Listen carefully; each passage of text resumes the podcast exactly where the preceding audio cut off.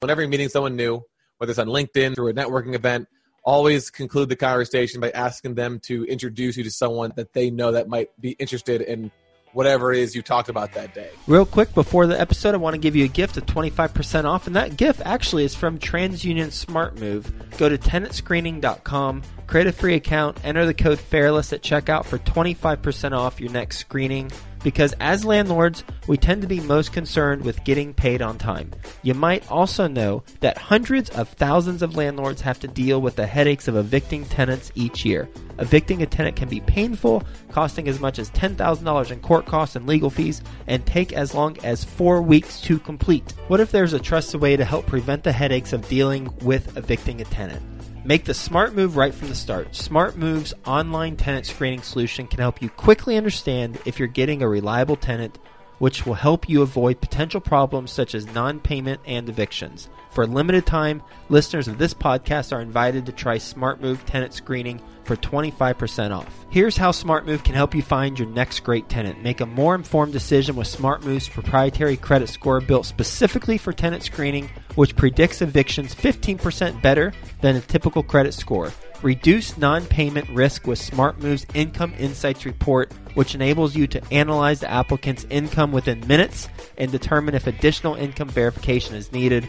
Get critical information quickly with a full credit report, criminal background, and eviction history report. With over 5 million screenings completed, SmartMove can help you make a better leasing decision for your rental property. If you own a rental property, SmartMove can help you identify the right renter from the start so you can avoid the problems of non payment or evictions. Don't put yourself at risk. Go to tenantscreening.com, create a free account, enter the code FAIRLESS at checkout for 25% off your next screening. With TransUnion SmartMove, you'll get great reports, great convenience, great tenants. Hi, best of listeners. Welcome to the best real estate investing advice ever show. I'm Theo Hicks, and well, today's Friday, and as you can see, Joe is not doing the intro. Joe is out, so I'll be the host, and we have a new co-host for today, and his name is Aaron Butcher. Aaron, how are you doing today? Doing really well, thanks, Theo. Appreciate you having me. Absolutely. So I actually know Aaron from my first job out of college, and he had reached out to me about a month ago about apartment syndication, and we had a pretty good conversation. And I invited him to co-host on the show because I knew that he'd be a good addition based off of his background. A little bit about Aaron's background. Have a background in industrial automation, so that's how I knew him in an automation sales job.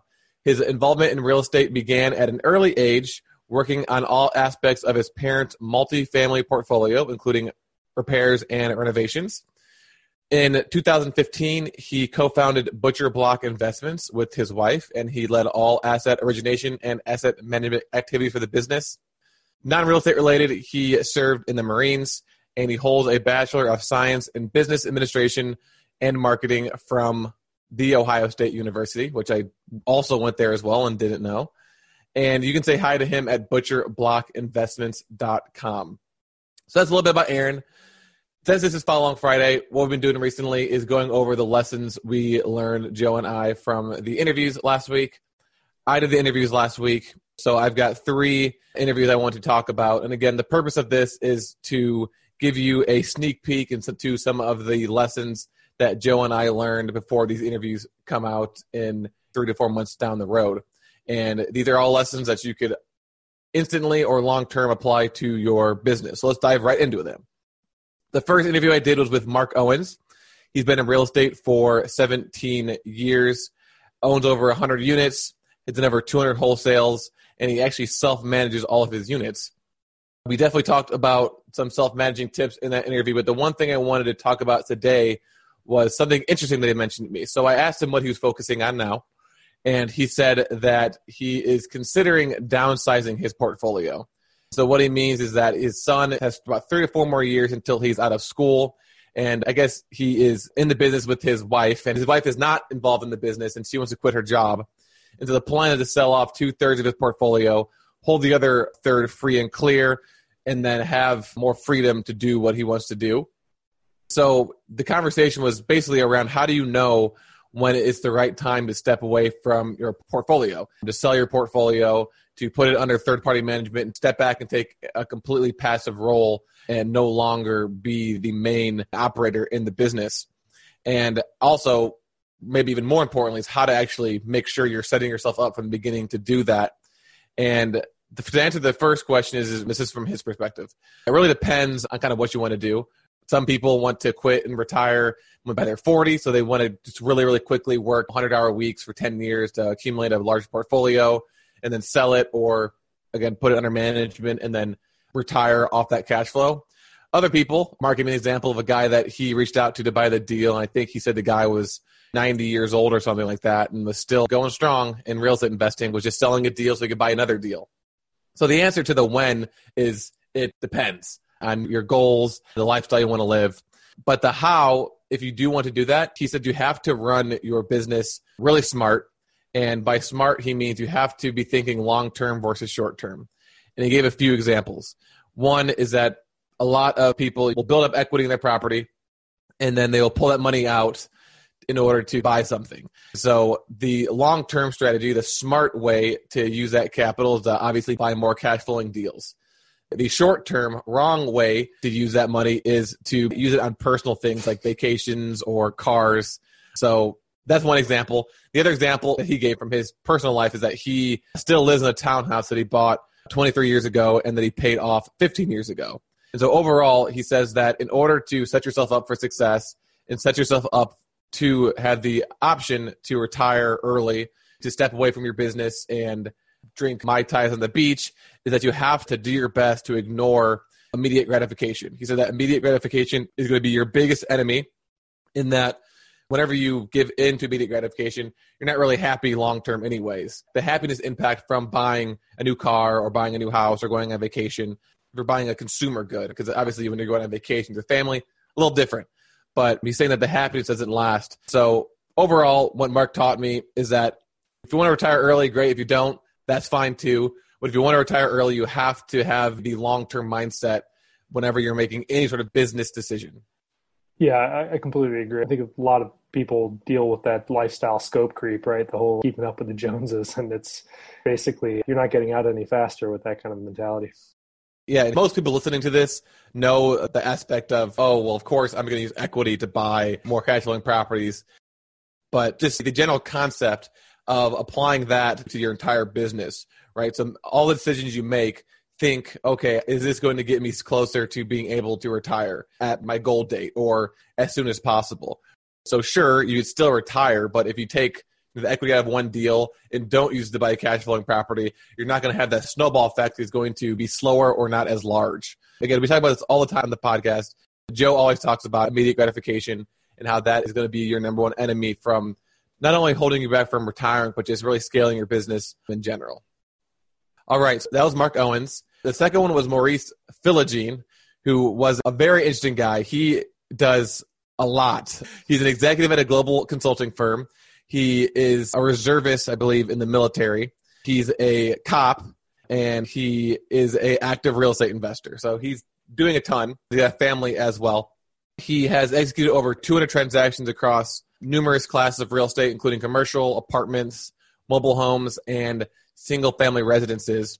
So obviously, one of the first things I asked him was how he balanced his time. And he mentioned that it's important to have really good people around you, which allows you to laser focus on what you're good at. But the one thing that I wanted to talk about was probably the most unique strategy I've heard in quite some time. So he transitioned into investing in multifamily for reasons why most people invest in multifamily because you can scale faster. And he mentioned that he gets a lot of his deals from his network. So he spends about 80% of his time on building his network. And one aspect of his network that allows him to find deals are broker relationships. And so we've talked about this on the show before. You want to build relationships with brokers so that ultimately they're sending you their deals before they list them on the market. And I asked him more specifically, how can you build relationships with these brokers?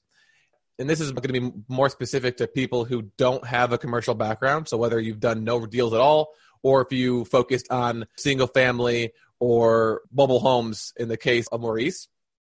And he said that the commercial real estate language is different.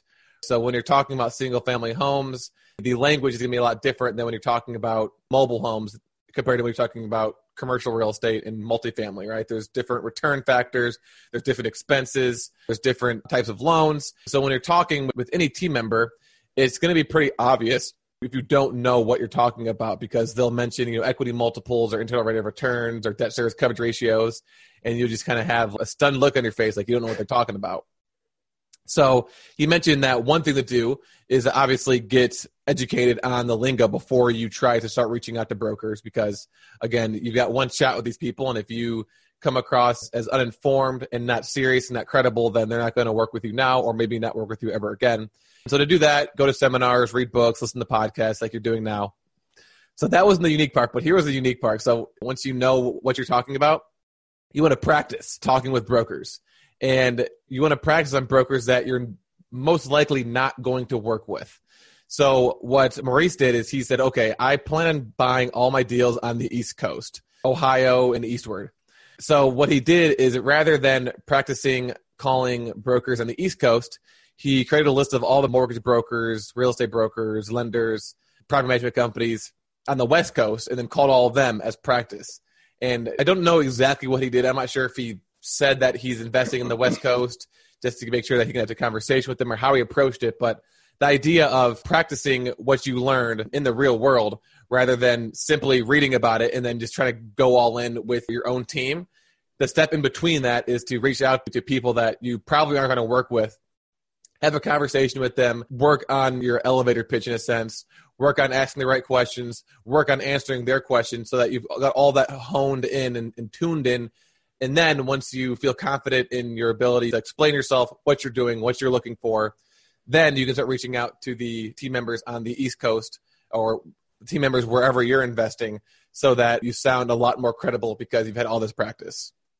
Absolutely. These guys are not going to give you any time if you're wasting their time, and it becomes immediately evident if you don't know what you're talking about. you know, and you know this too. I mean, back in our sales job, they didn't just hire us out of college and then just send us out for me, I went through six months of training, a bunch of role playing. So it's kind of the same thing. It's basically what you're doing is you're role playing. I'm saying this right now, but don't just think about this from the context of building your team. You can use this for lots of different ways. You can use this for finding off market deals. You can test out a bunch of letters, sending them to people you want to buy from, but you can also send out a, a test of letters somewhere where you don't even plan on buying it. Number one, maybe you find a good deal that you do buy. Maybe you wholesale that deal, but overall you're practicing it. So think of what skills you need in order to be successful and then figure out ways you can practice learning those skills without actually having it impact your business negatively, having you maybe make mistakes with people you're going to work with or things like that.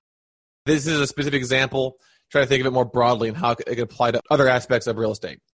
All right, and then the third lesson comes from Jacob Busani. He's a broker and syndicator out of New York City has been involved in 157 million dollars worth of real estate closing, and he mostly raises money for deals. So of course, I asked him how he's actually finding this capital, and like most money raisers, his answer was relationships. So especially on your first deal, and even on deals moving forward, a large portion of the equity that you raise is going to come from your current sphere of influence, of people you already know. For Joe's first deal, I believe he had around 12 investors, raised a million dollars, and all of them were from his current network excluding family. So it was people from his flag football team, family friends, people he went to college with, and then people that he used to work with. And the reason why is because people don't invest based off of the returns, the business plan. They invest because they trust you as a person. And if they trust you, they're more likely to invest, even if you've got the best deal ever. If they don't trust you, they're not going to give you their money. So that's why building relationships are so important. So, two specific things you can do every day, every week to build your network is number one, whenever you meet someone, you want to ask them to introduce you to someone that they know. So, specific example. So, what he does is he'll meet people on LinkedIn and then he'll invite them out to coffee. So, he'll find people that he thinks could potentially be people that would invest in deals or know people who would invest in deals and reaches out to them on LinkedIn and offers them the coffee. So, he does that every day. And then he also attends networking events, so different meetup groups in New York at least once a week. And then whenever he meets someone for coffee or whenever he goes to these networking events, when he talks to someone, he'll obviously capture their contact information. Then he'll ask them to introduce him to someone that they know that might also be interested in whatever it is Jacob's doing at the time. That way, he is able to find one person and then through that person find another person and then through that person find another person and you kind of have a chain reaction that allows him to use one person to open up his network to multiple people as opposed to having to do all the work on his own. So For example, he meets one person on LinkedIn, him to someone else, that's two people, someone else, three people, four people, five people. That's just one person on LinkedIn he found. Now he knows five people, 10 people, as opposed to having to find 10 people on LinkedIn. And most likely, if he's talking to someone on LinkedIn, they're likely qualified, which means that they likely have a qualified network as well. So overall, Jacob speaks to five to 20 new people every day because of this technique. So the overall technique is whenever you're meeting someone new, whether it's on LinkedIn through a networking event, always conclude the conversation by asking them to introduce you to someone that they know that might be interested in whatever it is you talked about that day. Yeah, it's interesting.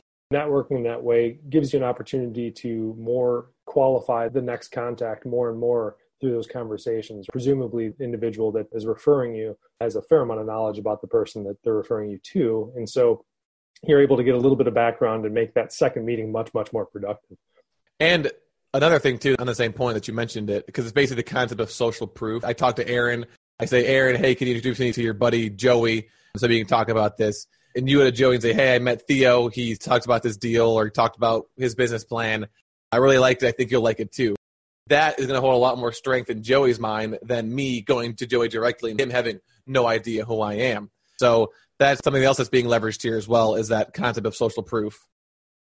All right, so those are three lessons. Again, these interviews will be coming out in the coming months. Those are not the only lessons I learned from doing interviews. Those are just the three key takeaways that I got that I wanted to share today. All right, moving on. So the last thing that we'll talk about today is the trivia question. So as you guys know, each week we do trivia question and the first person to answer it correctly receives a free copy of our first book. Last week's trivia question was What U.S. city has had the most multifamily completions so far in 2019? And the answer was Dallas, Texas. I think Joe guessed New York, and I think that was in the top five for sure. So he was close. I kind of tried giving him an easy one because typically he always answers Dallas, Texas, but he didn't last week he got New York, which is understandable because New York is massive and you'd expect New York to be number one, but Dallas has had a lot of uh, completions lately. So this month we're going to do uh, kind of like loyalty giveaway. So these are going to be questions that are answered in our books or on the blog post or things we've talked about previously on the podcast. So if you're a best ever loyal listener, you should know the answer to these. Today we're going to start with what are Joe's three immutable laws of real estate investing? So in order to win, you have to get all three correct. You can submit your answer either in the YouTube comments below if you are watching this via video, or if you're listening to this on the podcast, submit your answer to info at joefairless.com. Well, Aaron, I appreciate you coming on the show today and giving us your advice and your wisdom on the lessons that we learned. Very helpful. I enjoyed it. It's also great seeing you in person again. I haven't seen you in person in a while, even though this is kind of kind of. yeah, we definitely have to uh, meet up again for sure. Yep. I so, appreciate so, you having me. Absolutely. So Aaron's starting to do apartment syndication. So once he gets his first deal, hopefully we can get it back on the podcast to talk about how that went, lessons learned, mistakes made, things like that. Until then, I appreciate everyone who stopped by. Have a best ever day, and we'll talk to you tomorrow. Hey, thanks again. If you own a rental property, TransUnion SmartMove can help you identify the right renter from the start so you can avoid the problems of non payment or evictions. Don't put yourself at risk. Go to tenantscreening.com, create a free account, enter the code FAIRLESS at checkout for 25% off your next screening. With TransUnion SmartMove, you'll get great reports, great convenience, great tenants. The Corporate Investor podcast is geared towards successful corporate employees with high income jobs looking to create a second stream of income. You'll hear from successful real estate investors on the show as they describe how they got started investing while working their full time corporate job. Listen and subscribe at thecorporateinvestor.com. That's thecorporateinvestor.com.